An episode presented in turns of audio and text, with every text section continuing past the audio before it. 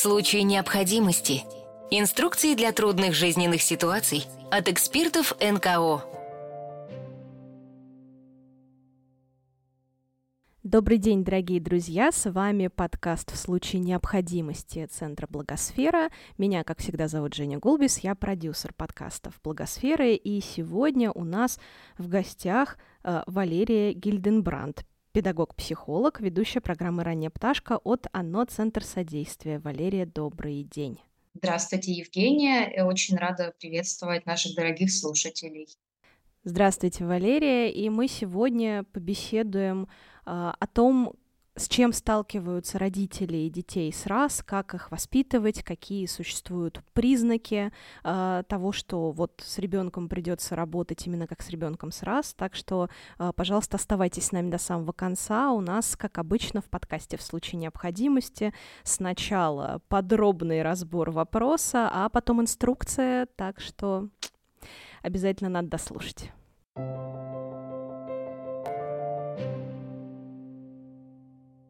Валерия, расскажите, пожалуйста, мы всегда так начинаем, знаете, подкаст такого личного разворота. Вот расскажите, пожалуйста, как так получилось, что вы вообще начали работать с Центром содействия, что вы пришли в эту область, э, стали педагогом-психологом. Вот есть какая-то личная история у вас ведь, наверное, да? Да, я думаю, ну, этот вопрос всегда уместный, потому что как раз такие личные истории они и приводят нас вот, э, да, в какие-то такие сферы работы. Я, да, я работаю в ОНО "Центр содействия" шестой год, с 2018. И когда я только-только пришла, я как раз закончила там, да, свое обучение в ВУЗе, искала работу, и мне мы прих пришли одновременно с моей подругой. Она тоже устраивалась на, на должность педагога-психолога. И я, собственно, пришла на стажировку, да, там на собеседование. Мне очень откликнулся формат работы. Мне до оно Центра содействия я работала в сфере особого детства, да, с ребятами с особенностями не так много. В содействии я в это погрузилась плотнее. Мне очень откликаются ценности моей организации про принятие личности как взрослого, да, так и ребенка, вне зависимости от наличия или отсутствия диагноза, да, там каких-то предпочтений и выбора.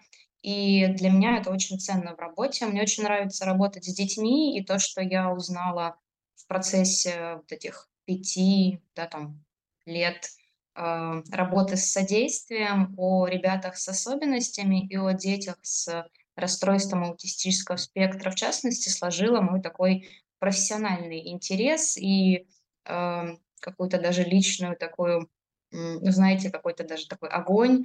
Подробнее об этом буду рассказывать, да, ребята сразу отличаются от э, да, других детей в поведении, в общении, и очень часто это вызывает такой страх, а когда ты понимаешь, как взаимодействовать с ребенком, как с ним поиграть, и ребенок тебе откликается, потом ходит, там, тянет тебя в игру или просит что-то, это прям такое очень э, ощущение очень большой такой победы, и мне это очень нравится, мне нравится делиться этим с детьми, с родителями, да, тех детей, которые к нам приходят, когда только начинали, не страшно было ошибаться?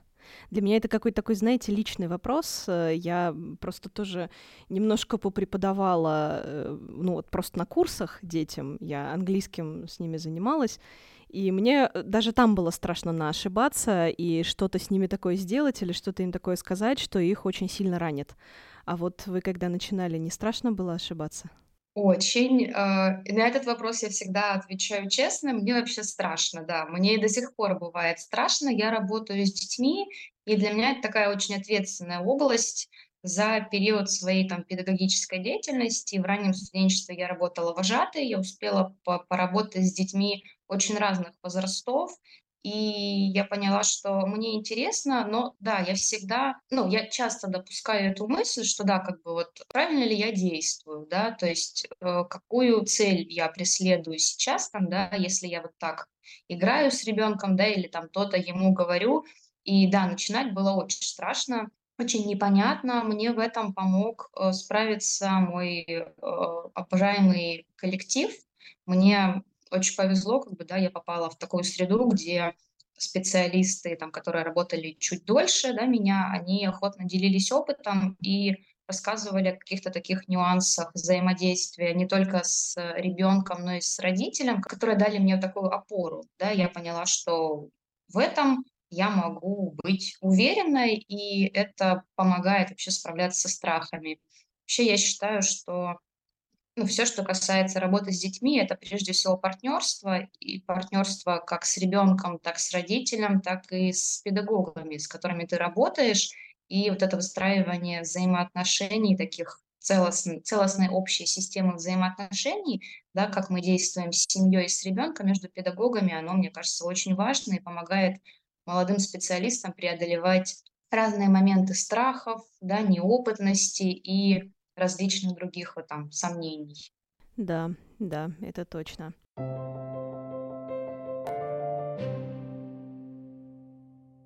Давайте теперь перейдем к, собственно, обсуждению нашего самого главного вопроса. Э, не могли бы вы, пожалуйста, объяснить для тех наших слушателей, кто, может быть, не очень в теме, да, и никогда с этим не сталкивался, что такое, в принципе, расстройство аутистического спектра и почему мы говорим именно о спектре? Мне кажется, это очень важный такой момент. Это такая очень интересная достаточно тема, и расстройство аутистического спектра — это такой общепризнанный сейчас э, да, маркер диагноза, который используется Всемирной организацией здравоохранения — а, ими была разработана международная классификация болезней, да, МКБ. Ну, она делалась в разных пересмотрах, и в итоге, да, пришли к такому термину, как раз расстройство аутистического спектра. Это особенность развития, которая складывается из нескольких больших сфер. Первая сфера — это социальное взаимодействие и коммуникация. Вторая сфера — это интересы, деятельность, да, и поведение. Почему мы говорим о спектре? Чтобы понять это, наверное, нужно чуть больше ну, разобраться, да, вот в том, что такое коммуникация, да, причем здесь поведение, интересы. Вообще, если мы рассматриваем, ну, именно классификации, да, э, то с их ну, классификации диагностических критерий аутизма, то их существует э, на данный момент две. А, это DSM-5, которая используется нашими зарубежными коллегами, и МКБ-11, но я больше привыкла по опыту ориентироваться на десятую, а, да, которая разделяет, вот, собственно, такие критерии. Отличаются DSM и МКБ тем, что а, в DSM критерии коммуникации и взаимодействия объединены в один такой блок, а в МКБ они разделены. Ну, это если кому-то из специалистов да, будет интересно посмотреть. Вообще, почему мы говорим про коммуникацию и взаимодействие, да, в первую очередь? Вообще, очень часто мы обращаем внимание на то, что об аутизме очень мало каких-то сведений, да, и очень много мифов. Да, что ребенок там вот не хочет общаться, он не смотрит в глаза, он агрессивный. Мы часто с этим сталкиваемся, да, мы говорим о том, что с чего начинается вообще наше с вами взаимодействие? Да, вот когда мы видим друг друга, да, что мы делаем? Ну, в первую очередь мы устанавливаем зрительный контакт, да, то есть мы понимаем, что лицо человека, да, непосредственно глаза и рот – это такие два важных источника информации, с помощью которых мы получаем основную, э, да, ну, какую-то вот, да, интересующую нас э, информацию от человека. Что мы делаем? Да, мы устанавливаем зрительный контакт, мы здороваемся, да, мы можем спросить там а, об имени, познакомиться, мы можем рассказать там о своих интересах, да, или задать какой-то вопрос в зависимости от того, а, какая, какая форма да, взаимодействия, то есть в каких социальных ролях мы находимся. Это в критериях это называется начало и поддержание социального взаимодействия. То есть все, что связано с тем, чтобы обратить внимание на другого человека, да, иногда это используют термин совместное внимание. Обратить внимание на другого человека, да, услышать его, понять, о чем он говорит, и суметь ему каким-то образом ответить. Сюда же мы можем отнести эмоциональную сторону, да, умение понимать свои эмоции, умение их выразить, умение разделить их с другим человеком, да, э, очень часто, особенно у маленьких детей, да, здесь используют термин полевое поведение, э, эта коммуникация, да, и это взаимодействие недоступно. Не потому, что ребенок не хочет, а потому, что ему непонятно, а зачем мне взаимодействовать да, с другим человеком. Э, как я могу обращаться, да, и что я могу от этого получить. И поэтому, ну да, это порождает такой миф, будто ребенку с аутизмом не нужна там эмоциональная поддержка, какое-то включение родителей, да, и ранее были исследования, может быть, вы слышали про маму-холодильник, такие очень, ну, очень, нет, не слышали? Нет, я точно такой же не погруженный в тему товарищ, как и часть наших слушателей. А, это очень, ну, в общем, это были такие довольно распространенные исследования а, тех, кто стоял у некоторых истоков да, истории развития информации об аутизме. А, были исследования, которые говорили о том, что аутизм у ребенка возникает потому, что мама не уделяет ему достаточно внимания, потому что она холодна с ним, потому что эмоционально она не вовлечена в его развитие, в его жизнь. И, конечно, ну, в дальнейшем эти исследования были опровергнуты э, научным сообществом и как бы, да, были принесены изменения, извинения родителям, но в истории как бы, да, вот ну, такой момент существует. Угу. То есть всю вину на родителей, как обычно. Бедные родители. Да, очень, ну, как бы с педагогической даже точки зрения, очень так э, грубо, да, звучит по отношению да, да, к родителям, да. которые так находятся в стрессе, да, там, за ребенка, что вот вы еще и виноваты в том, что вот это ваша вина в том, что ребенок, да, вот такой. Да, конечно, конечно. Это еще дополнительное давление эмоциональное да, очень сильное на родителей. Было, да, это было ужасно и очень, ну, как бы очень радует, что это было, в общем-то, опровергнуто, и сейчас это не имеет никакой доказательности. Если мы двигаемся дальше, да, говорим про интересы, э, деятельность и поведение, да, что мы имеем в виду здесь?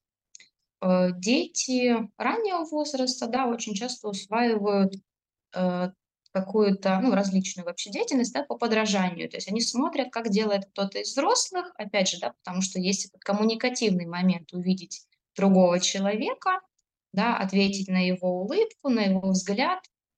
И таким образом очень часто ребенок осваивает какие-то новые навыки, да, он учится играть, он учится играть по очереди, он понимает, что такое момент ожидания, да, он начинает Э, по подражанию там со взрослым или самостоятельно пробовать осваивать какие-то предметные игры, да, то есть действовать уже с игрушками.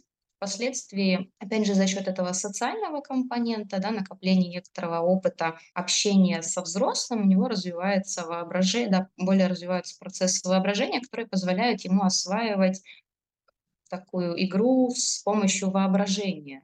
Да, мы ее больше знаем да, как игру понарошку такую. Есть когда палка может быть там и метлой, и какой-то какой-то денежной валютой, да, там, и каким-то еще молотком, которым можно что-то сделать, да, то есть предмет используется не напрямую по функциональному значению, но это для ребенка игра.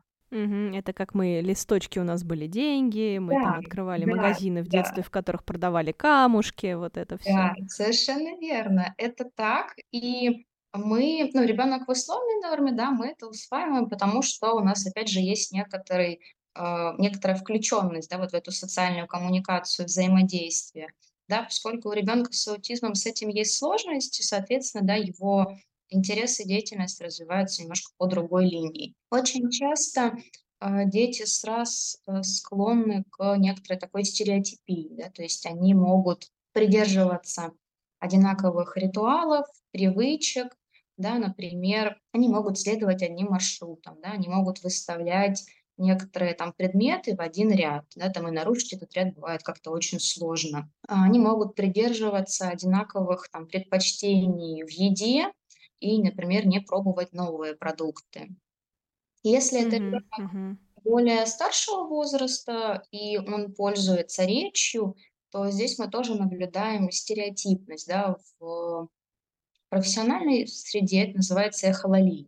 То есть когда ребенок Мгм, мгм. да, механически повторяет какую-то фразу, Да, это может быть там фраза, которую он где-то услышал, там от родителей или из мультика, но эта фраза не используется им как коммуникация, не обращена к взрослому или к другому ребенку. Она не сигнализирует там о том, что ребенок хочет, да, не о какой-то его потребности или возможности попросить помощи.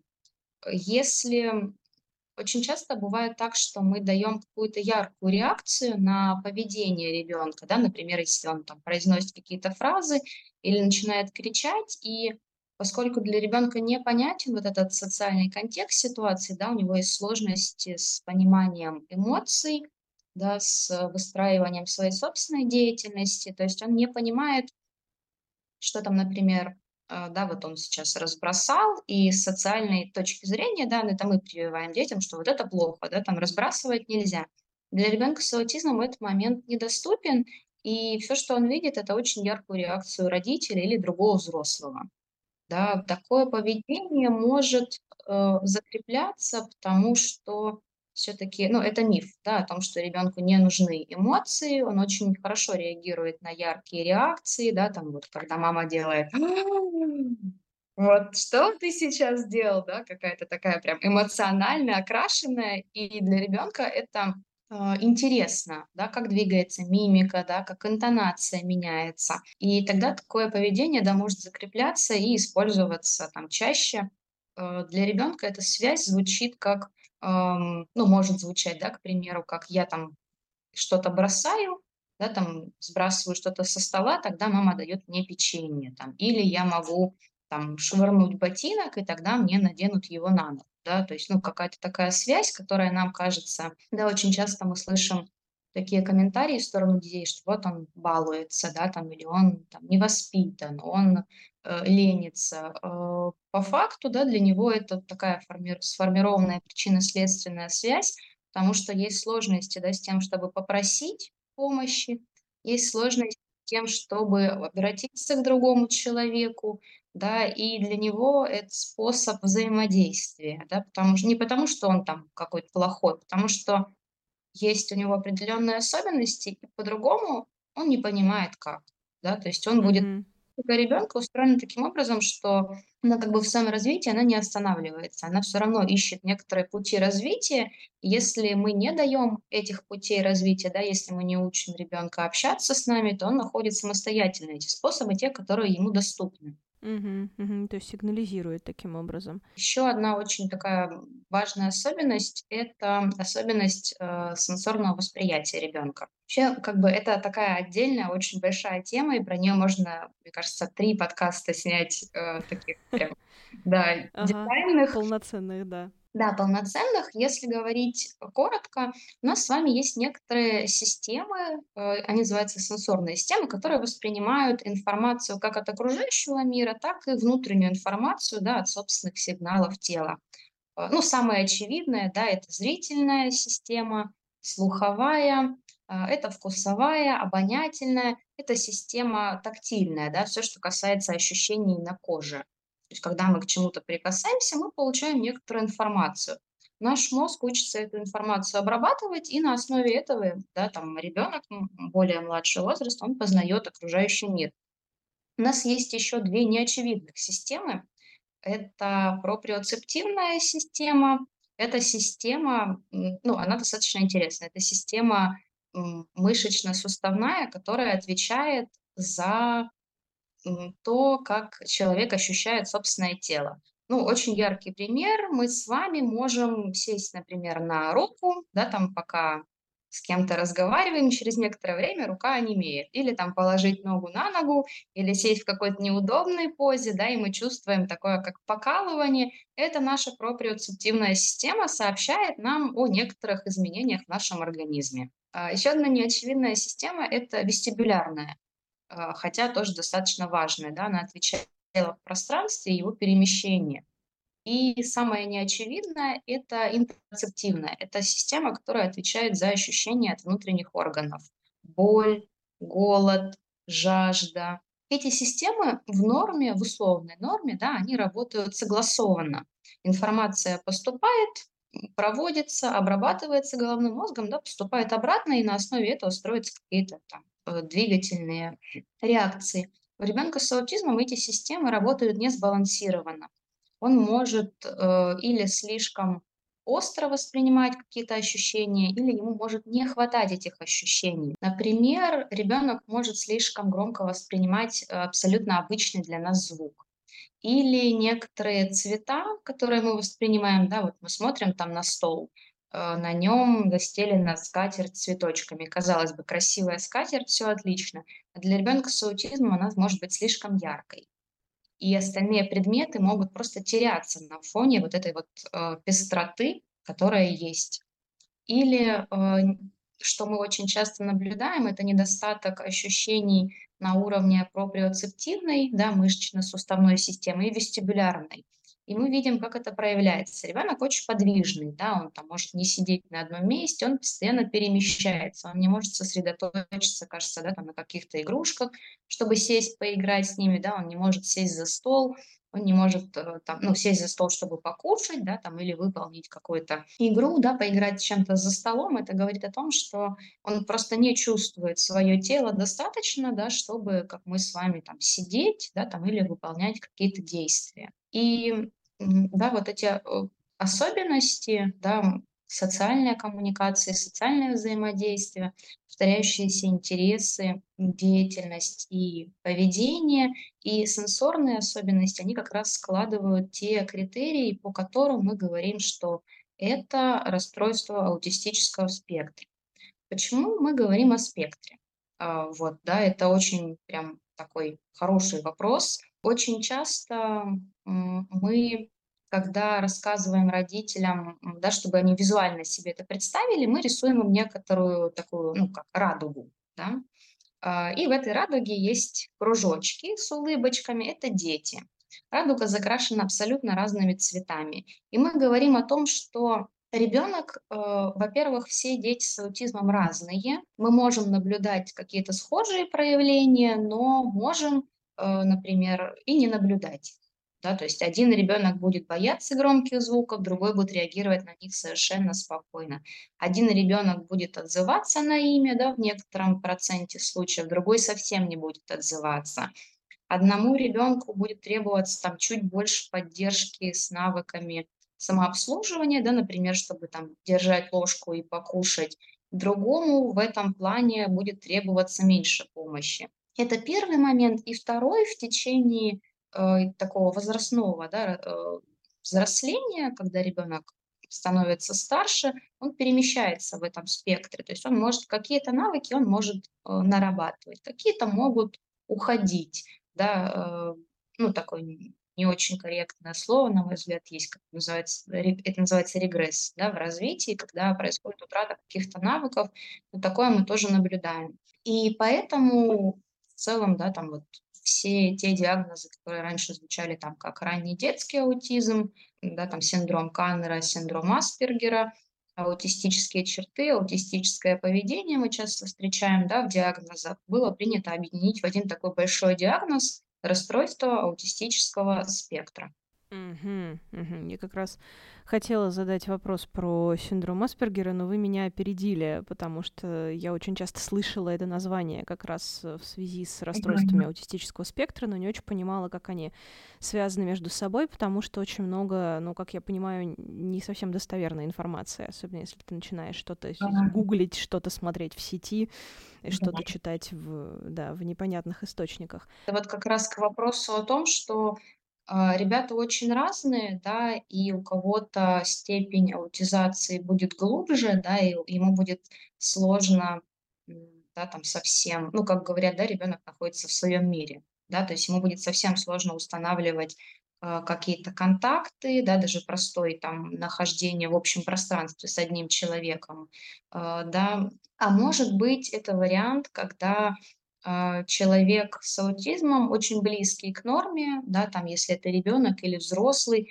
и не очень понятно то, что у него аутизм, но вроде как есть, он какой-то странный, да, вот мы часто слышим, э, там, ну, я слышу, да, там, от знакомых и встречаюсь с этим, ну, вот он какой-то странный, там, да, что-то сам с собой говорит, постоянно перебивает, да, и, там, не умеет говорить по очереди, такие моменты тоже есть, и это про то, что, да, все люди с аутизмом очень разные. А как при таком ну, при такой вот сложной картине, да, когда какие-то симптомы могут проявляться э, ярче, какие-то, наоборот, почти не проявляться, как вот будучи родителем, вообще понять, что у твоего ребенка может быть расстройство аутистического спектра? Это такой очень, ну, наверное, для меня лично, может быть, немного больной вопрос, да, ну, очень, наверное, очень больной вопрос, да.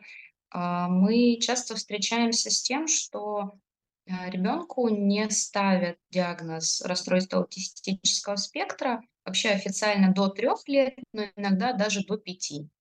И это достаточно большое количество времени, да, которое мы могли бы использовать, чтобы поддержать семью, да, и дать им маршрут развития ребенка. Как вовремя понять, существуют некоторые красные флаги, да, в общении с ребенком, и некоторые тесты позволяют э, выявить именно вот эти красные флаги на ранних этапах развития ребенка. В Испании, например, э, в организации Биби Миридас у них существует диагностика детей там от двух-трех месяцев. То есть прям совсем ребят совсем младшего возраста, они смотрят, насколько ребенок обращает внимание на э, лицо партнера, да, собеседника, насколько он откликается, смотрит ли он в глаза, да, являются ли они для него информативными, улыбается ли он в ответ на улыбку. И м, таким образом можно да, там, заметить эти красные флаги. А, мы ориентируемся часто еще на те же диагностические критерии да, по МКБ и ДСМ. И есть такой э, скрининговый тест. Что такое скрининговый тест? Это такой быстрый, ну, такой некий, некоторый быстрый тест, который позволяет в течение короткого времени, да, заметить э, какие-то особенности, да, тест называется МЧАТ, это пишется по-английски, и там э, такие родителю предлагаются некоторые вопросы. Э, если по там сумме выпавших баллов э, получается большой балл, то велик, э, велика вероятность того, что у ребенка есть эти красные флаги, да, а, развития, там, уже, уже, уже мы наблюдаем, да, что у ребенка есть аутистический спектр.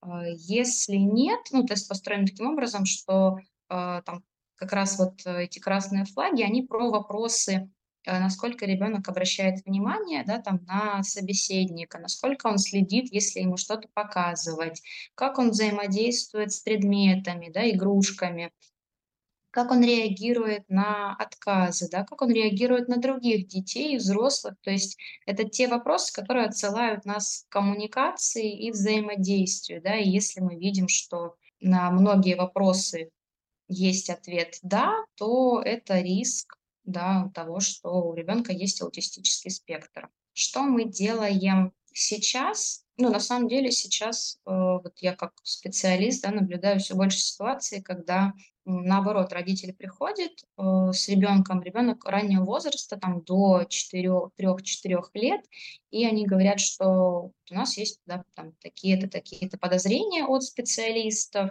и мы говорим, что вообще классно, что ну, вы пришли с этим, да, чем раньше мы начнем, тем больше мы сможем дать ребенку, поскольку э, да, есть такие сензитивные периоды, когда головной мозг наиболее пластичен, восприимчив к какому-то да, нашему воздействию, вмешательству, и мы можем добиться наиболее эффективных результатов и снизить те вторичные э, да, там, риски, которые бы последовали при отсутствии данной помощи. Ну вот, допустим, родители заметили, да, что-то такое, они обычно в первую очередь приходят куда? Вот вы сказали, у нас там подозрение от специалиста. Это от специалиста какого? От нейропсихолога? А, официальный диагноз э, в России, в России да, имеет право ставить э, психиатр.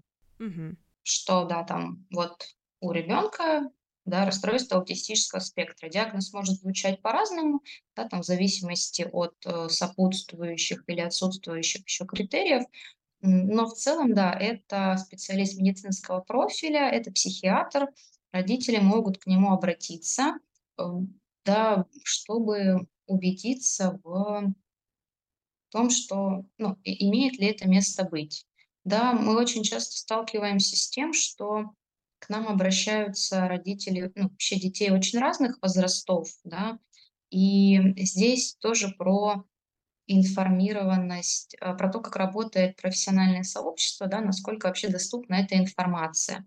Насколько рано родитель может вообще получить информацию, что, ну, это же не просто так найти, да, что там за красные флаги, где их искать, какой там тест, да, это же тоже все, ну, как бы довольно, довольно сложный вопрос, который может и не возникать, да, там, к тому же мы сталкиваемся с тем, что некоторые родители, у детей которых э, был диагностирован аутизм уже в более старшем возрасте, да, как бы они списывают, ну, то есть они видели, что и были некоторые, да, там особенности в том, как ребенок с ними общается, они списывали это на то, что ну, как, как будто бы это некоторые такие, знаете, генетические или вот внутрисемейные отношения. То есть, да, ну там, у меня такое было, да, там, или там папа наш заговорил только там к пяти годам. И да, для нас очень важна вот эта информированность родителя, но, кстати, мы сейчас все больше и больше сталкиваемся с тем, что родители сами приходят э, и говорят нам, вот у нас есть там очень много информации, но мы не знаем, как ее структурировать,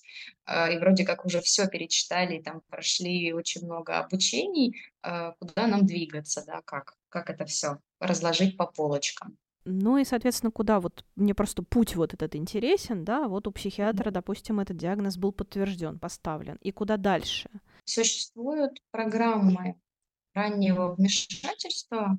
Э, это вообще ну, программы разного содержания. Э, это первое. И второе – это специалисты, к которым родитель может обратиться. Программы раннего вмешательства есть такая организация, называется «Аутизм регион». Это ассоциация организаций, созданных родителями и близких детей с расстройством аутистического спектра. У них э, есть отдельный сайт, где они публикуют там списки различных организаций России по областям, да, по городам, например, uh-huh, там, uh-huh. Московская область, да, там Ивановская область, Ростовская область и так далее. И у них можно посмотреть эту информацию, там очень много всего. Второе э, – это фонд «Обнаженные сердца», который проводит э, обучение специалистов по э, России, э, России да, Российской Федерации. Mm-hmm. Программа называется «Ранняя пташка».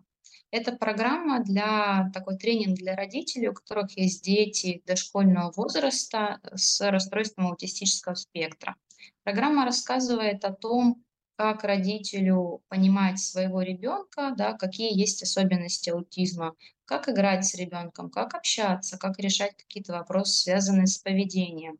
И вот в частности в, мы с моей коллегой обучались у фонда «Обнаженные сердца», и на данный момент в ОНО Центр содействия проходит такая программа.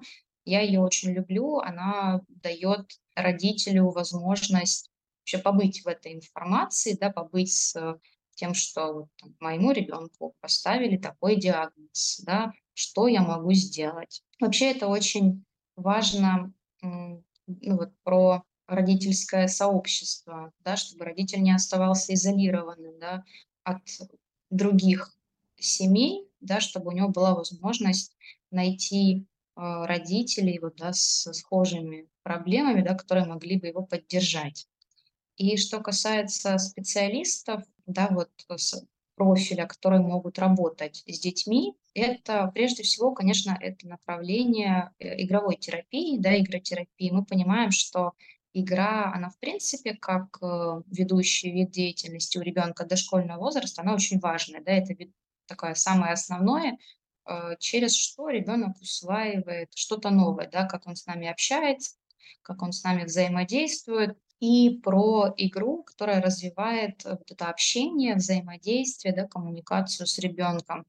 Э, сейчас очень распространено направление ABA, да, которое также помогает э, выстроить маршрут развития ребенка. Если мы вспоминаем да, вот эти диагностические критерии, возвращаемся к сенсорным системам, да, которые находятся в дисбалансе, то это специалисты сенсорной интеграции, да, которые помогают диагностировать, какая система находится да, там, в недостатке, какая в избытке, и выстраивают тоже для ребенка маршрут развития. Часто э, очень адаптивные да, там, специалисты по адаптивной физической культуре э, могут выступать как такие помогающие специалисты, потому что, опять же, физическая активность, да, очень важна для ребенка, и она помогает скорректировать многие моменты, связанные с вниманием, да, там, с удержанием деятельности. А правильно ли я понимаю, что вот эта вот программа «Ранняя пташка», она придумана фондом «Обнаженные сердца», да, а потом, если вы там обучались, то есть возможность ее как бы,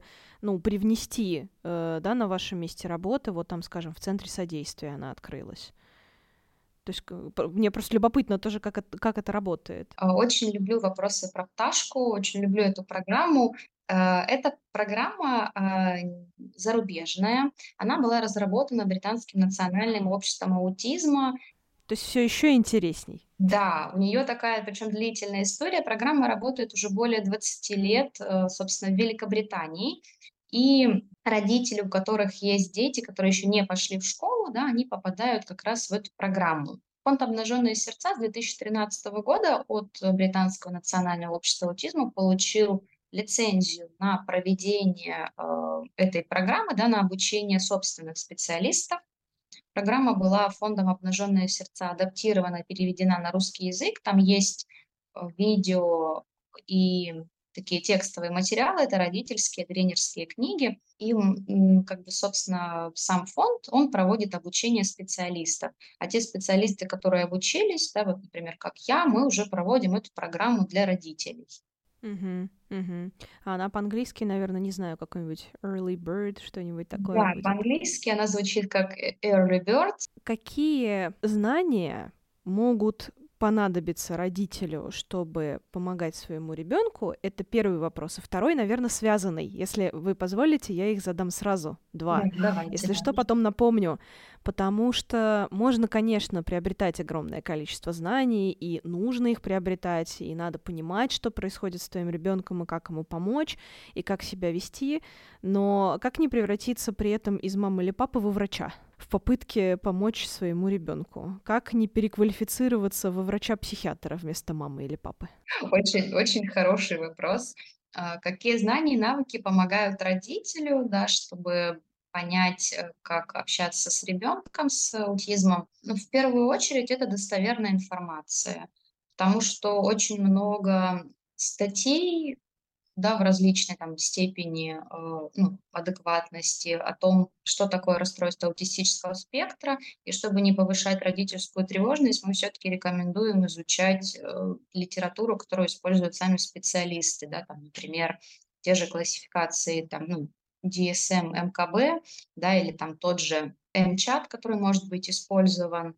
А, мы вообще очень сейчас, почему, собственно, мы проводим раннюю пташку, потому что мы как раз приветствуем обучения родителей, да, в первую очередь это знание о, об особенностях ребенка, да, вот что такое, почему мы вообще говорим о социальном взаимодействии и коммуникации, да, что это такое, почему это для нас важно, а как проявляются сенсорные особенности ребенка, да, какие у него могут быть интересы, да, почему он действует там постоянно в каком-то одном ключе. Конечно же, вот про, ну, Первое, да, это про диагностические критерии, да, чтобы достоверно, у родителя была достоверная информация о том, а, что происходит с его ребенком. Знания об игровой деятельности, да, тоже очень важны.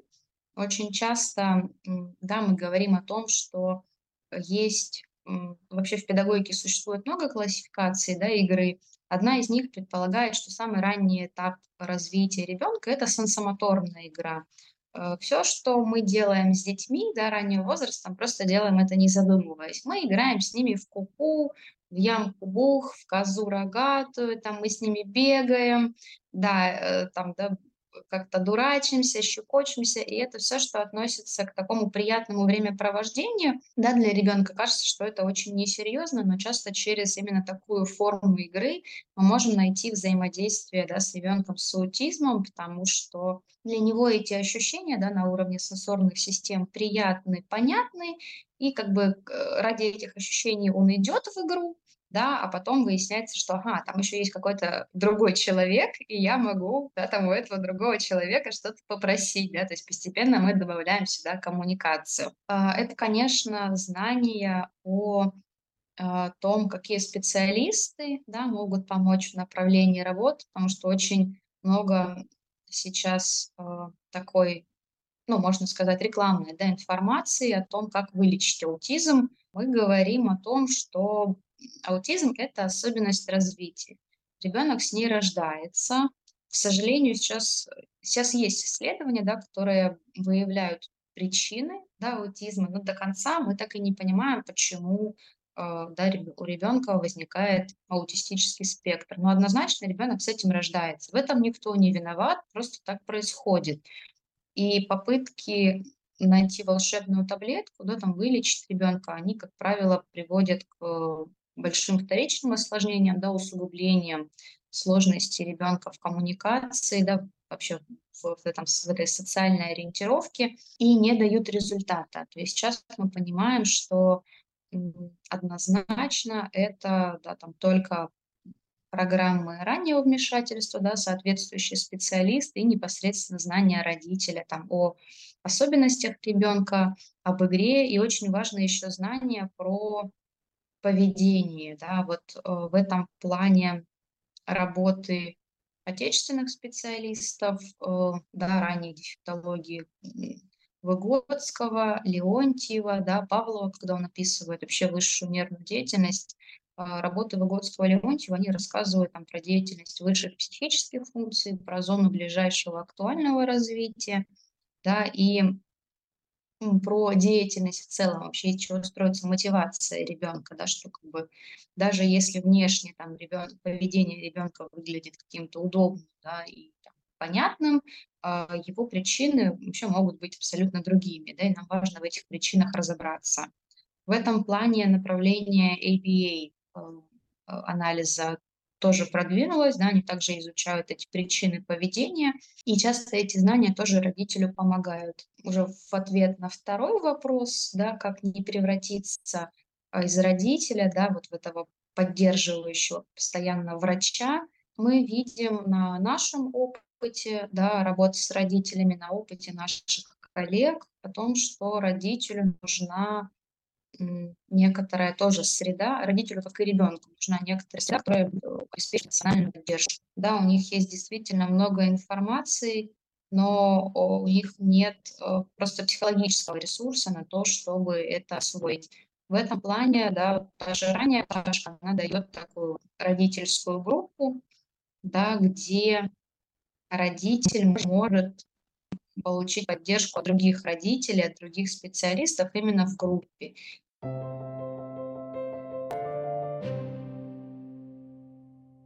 Давайте мы с вами, Валерия, перейдем к самой интересной части, которую все обычно ждут, к инструкции. А, да, у нас с вами была тема для инструкции на этот раз заявлена, что, собственно, делать, если видишь у своего ребенка признаки расстройства аутистического спектра. Вот давайте прям по пунктам и по полочкам. Если мы говорим про какой-то пошаговый да, план действия для родителя, в первую очередь можно проверить себя. Да, это тоже скрининговый тест МЧАТ, а, он есть в свободном доступе, его можно пройти онлайн, можно скачать. И я, наверное, рекомендую скачанную версию. Она там прям двухэтапная. Э, состоит э, первая часть, собственно, сами вопросы, а вторая часть несколько раскрывает эти вопросы, да, если он там набирается большой процент положительных ответов. Этот тест позволяет так быстро определить, э, даже если это не признаки да, аутизма, то, в принципе, есть сложность у ребенка да, в его развитии, и стоит обратить на это внимание. Второй момент, нужно убедиться в том, что действительно да, это расстройство аутистического спектра. Здесь нам помогут медицинские специалисты, это психиатр. Часто бывает так, что э, психиатры не ставят официального диагноза, да, там, ну, по разным причинам. Пока ребенок маленький, очень сложно бывает диагностировать точно. Здесь мы можем обратиться с вот этими красными флагами, да, что мы видим, что у ребенка есть там вот такие-то, такие-то сложности, да, что нам с этим делать, о чем нам это говорит. И тогда медицинский специалист уже дает нам более точную информацию. Следующее. Убедились, что мы делаем, мы ищем программу раннего вмешательства. Да? Э, можно обращаться в ОНО «Центр содействия». Если наши слушатели из Ростовской области, можно э, на сайте фонда «Обнаженные сердца» есть карта организации, которая проводит программу «Ранняя пташка» для родителей. Там прям по городам можно выбрать, там поискать свой город, выбрать его или ближайший город и э, там будет прям ссылка на конкретную организацию, там прям на сайт конкретной организации, которая проводит, собственно, эту программу. И также вот организация «Аутизм регионы», да, ассоциация организаций родительских, она предоставляет информацию по различным организациям, которые оказывают помощь э, семье с ребенком с раз. Причем у них там абсолютно разные возраста, то есть там как ребята младшего возраста, да, так и школьники, и даже какие-то там вопросы профориентации они тоже затрагивают. И, собственно, что еще можно делать, да, э, если мы уже знаем, что это действительно аутизм, да, у ребенка, он будет сопровождать его в течение всей жизни, мы ищем специалистов соответствующего профиля. Э, специалистов, которые работают в области игры, EBA-специалистов, э, специалистов сенсорной интеграции, адаптивной физической культуры. Очень важно здесь, чтобы специалист оставался в одном поле с родителем, чтобы он рассказывал родителю о целях и задачах, да, которые стоят там да, на занятии. И ну, так не бывает, к сожалению, что да, там, привели ребенка, ребенок отзанимался, все хорошо. Какую-то часть да, придется взять на дом, чтобы был перенос вот этих вот навыков, да, чтобы ребенок учился взаимодействовать не только с одним конкретным человеком, да, но и переносил это в домашнюю обстановку. И это также про знания и навыки родителя, да, которые ему необходимы, чтобы самому понимать, как взаимодействовать с ребенком. Спасибо. Мне кажется, получился у нас сегодня с вами очень такой подробный, максимально такой, знаете, серьезный, профессиональный. Вот прям надо вслушиваться внимательно, чтобы во всем разобраться. А, и очень важный разговор. Напоминаю нашим слушателям, что сегодня с нами была Валерия Гильденбранд, педагог-психолог э, из ОНО «Центр содействия», в том числе ведущая программы «Ранняя пташка» в этом центре. Все наши слушатели из Ростова-на-Дону могут в случае необходимости обращаться в этот центр, а, ну и, естественно, пользоваться пользоваться инструкцией, которую Валерия нам сегодня любезно предоставила. Спасибо вам за это огромное. Очень приятно было с вами пообщаться. Это взаимно, и мне тоже было очень приятно. Очень рада была с вами вживую пообщаться. Ну а нашим слушателям мы, естественно, желаем всего самого наилучшего и с ними не прощаемся. Напоминаю вам, дорогие друзья, что вы можете слушать подкаст в случае необходимости и другие подкасты Благосферы, например, «Не пустой звук», «Третье место», как это делается, и «А вы знали» на любой удобной подкаст-платформе. Пока! В случае необходимости. Инструкции для трудных жизненных ситуаций от экспертов НКО.